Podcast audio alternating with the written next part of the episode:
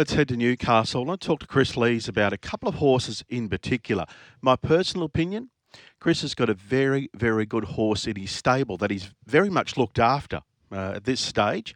And I just wonder what the plans are for this particular horse uh, during the autumn and spring. And uh, Kris Lees is joining me. Good morning. Morning, Steve. What horse am I making reference to? I reckon you're asking about tabby time, are you? Actually, you're wrong. I think Okay. Amokura is a very, very good racehorse. Yeah, I think you're right there. Yeah, um, you'll see her in Brisbane. She's only just come back into the stable. She's had a, a month of pre-training, give her plenty of time. Um, give her a very easy um, time since she won the, the Oaks. Just a couple of runs in the spring, and then she'll um, she'll resume late autumn and have a light winter, and then hopefully aim up in the spring of um, this year. So, what races are you looking at with? Obviously, the Q22 springs into my head. Doomben Cup.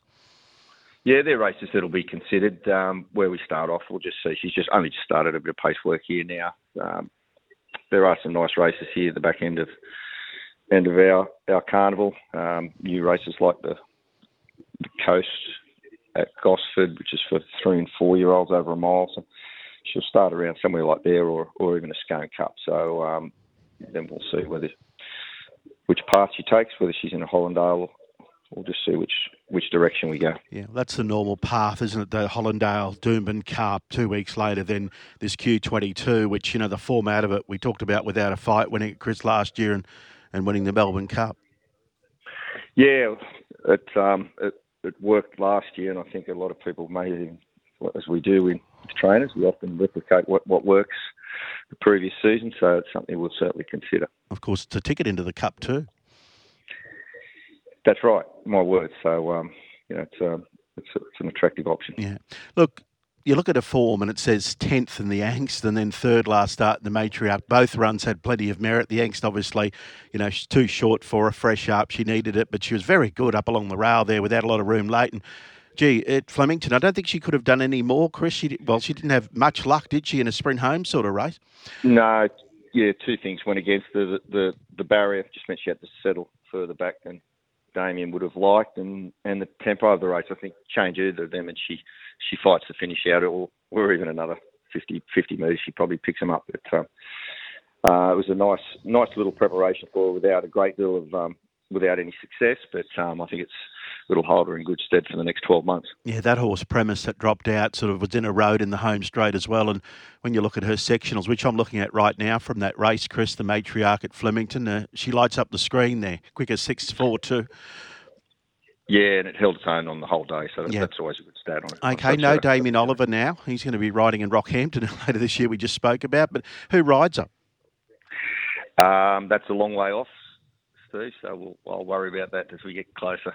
Okay, fair Matthew enough. Matthew Scores rides her at the moment every morning, so that'll, that'll do for now. Who who does? Uh, Matthew Scores. Matthew scores. Okay. Yeah. Now, Tabby time. Does he return on the weekend here at Newcastle with the 59 and one of these qualifiers for the provincial championship? This horse has won, what, yeah, five from eight? Yeah, he does. He's a, he's a really nice horse. He's probably horse that's going to be getting, getting over further ground than the 1400 of the provincial championship series, but um, he's already qualified for the big dance um, in November. So path we take, we'll just see. But he, he'll go through this series. If he can run first or second on Saturday, that'll get him into the final. Um, and uh, looks a nice option for him. Do you suspect that will be the case? Who's going to ride him on the weekend, Tabby time? Uh, Aaron Bullock will ride him here. He's, he rode him his last start when he won the Mudgee Cup.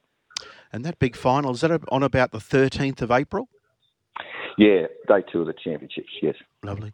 Kris, last start he won the Mudgee Cup. He sat 1 1. He just went a bit keen in, in the run there from memory. Yeah, yeah. He's, he's not a perfect horse to ride. He can be. He's still very immature. He's a touch aggressive, so he's, he's still learning his trade. But um, I suspect the big field here at Newcastle, he should get some form of tempo which will suit him, and um, he'll run well here uh, with the big straight. He's a winner at the track, albeit over a mile, but. Um, I think he's a nice horse going forward. Yeah, that was two runs ago when he sat one out, one back that particular day as well at Newcastle back in November. That's right. Yeah. Kris, wet doesn't matter either. He loves it. Yeah, no, he's a uh, New Zealand bred horse. He's um, adapt on all type of conditions. And he's rating at the moment. He's I think he's an 82. Is he Tabby time? Yeah, so I'm in no rush to to um, expose that too much. Of course, you know, with a three million dollar race at the end, handicap at the end of the year. But um, you know, we'll, we'll go through this path and then see where he goes over the winter. So he's unlikely to be in Brisbane. That horse. I wouldn't rule it out, but um, you know, at some stage he'll be put away and, and prepared for that um, big dance. What would you nominate him for if you did think about Brizzy? Try a nominate oh, for look, the he, he's a he's a horse that you know I got I've no doubt he could run 2,000 metres. Whether whether he's up to a weight for age like a Doomben Cup, I think still a fair way to prove that. But um, I, he'd have no trouble with the trip. So there are a lot of nice stakes races around that distance up there. What's your best other chance at that big Newcastle program on the weekend, Kris? Um, I'll be pretty quiet. I'll have another mare called Zanzibar Gem in the 900 metre race. She's always effective here, fresh, and she should run well. And some of the horses you've got nom for some of the big races through the autumn carnival and possibly could head to Brisbane with Amokura at this stage? Yeah, she'd be one. She'd be she well, she's probably the main one. She's certainly being set for that that path, having only, as I said, only been in work a month.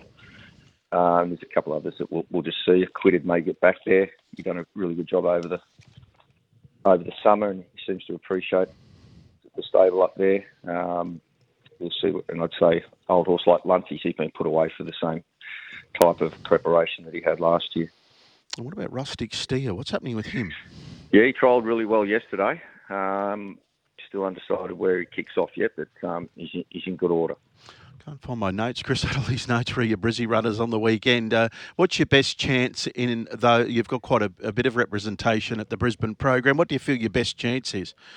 I think Oakfield Wallaby will run well. A little gap between runs. She's a nice enough staying there. A little bit one pace, but um, I thought it looked a nice race for her up there. But all your other runners, or most of them on the day, have all got solid form, haven't they? And running right at the most yeah, recent they're, they're starts. well. Yep, they're in. They're looking their, their right races to run up to their best. All right. Do you think Amokura will be your next Group One winner? I hope not. hope I one before then too, but but she could be. yeah. No, I'm just reading into something here that you're really looking after her and just you know how good she is, but you're just treating her with kid gloves and being patient. She very light. She, you know, we, yep. we didn't miss her that three-year-old season. That was the first preparation and to culminate in winning the Queensland Oaks in the first racing preparation. And she's a very narrow, tall, leggy mare. She's actually furnished. She's about 30 kilos heavier now than what she she raced at. So she's um, certainly furnished, and by doing that, we've given her every chance to go to the next level, which she has to step up. It's a long way from three-year-old fillies races to taking on the open company against the older horses. She's got this great lung capacity. She didn't go through a sale, did she, Kris? She's by Kermadec. Yeah, no, she's um, she was a homebred with uh, St Auburn stud, and um, really looked after her. Yeah. Thanks so much, Kris. Good on you, Steve.